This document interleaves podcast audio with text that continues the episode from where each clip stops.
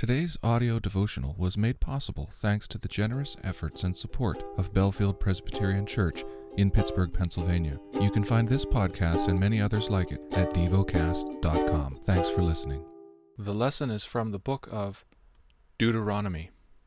Chapter 25 If there is a dispute between men, and they come into court, and the judges decide between them, acquitting the innocent and condemning the guilty, then, if the guilty man deserves to be beaten, the judge shall cause him to lie down and be beaten in his presence with a number of stripes in proportion to his offense.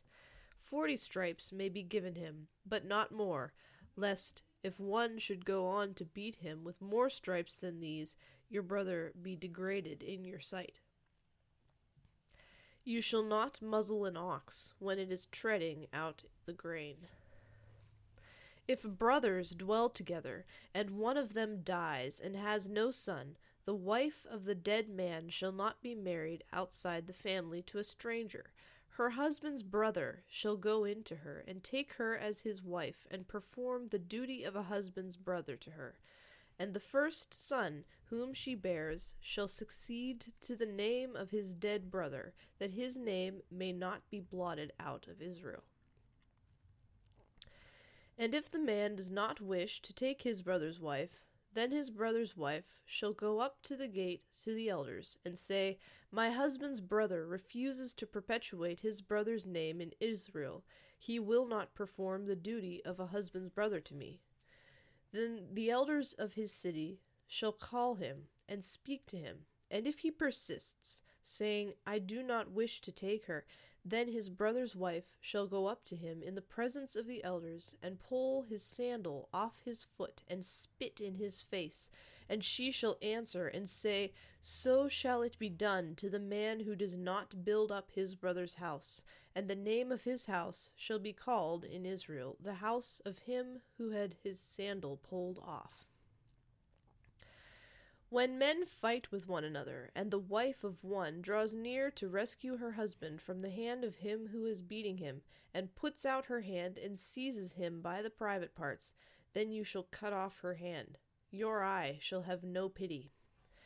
You shall not have in your bag two kinds of weights, a large and a small. You shall not have in your house two kinds of measures, a large and a small. A full and fair weight you shall have, a full and fair measure you shall have, that your days may be long in the land that the Lord your God is giving you. For all who do such things, all who act dishonestly, are an abomination to the Lord your God. Remember what Amalek did to you on the way as you came out of Egypt, how he attacked you on the way when you were faint and weary, and cut off your tail, those who were lagging behind you. And he did not fear God. Therefore, when the Lord your God has given you rest from all your enemies around you, in the land that the Lord your God is giving you for an inheritance to possess, you shall blot out the memory of Amalek from under heaven. You shall not forget. Meditate and dwell on what you're paying attention to in God's Word. How has it connected with your heart or mind?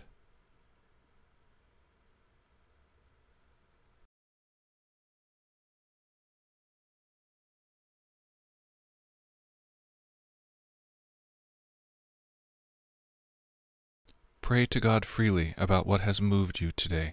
Turn your thoughts to Him and enjoy His presence we offer the following as prayer topic suggestions. For Colombia, for those in the military and peacekeepers worldwide. Thank you for listening to DevoCast.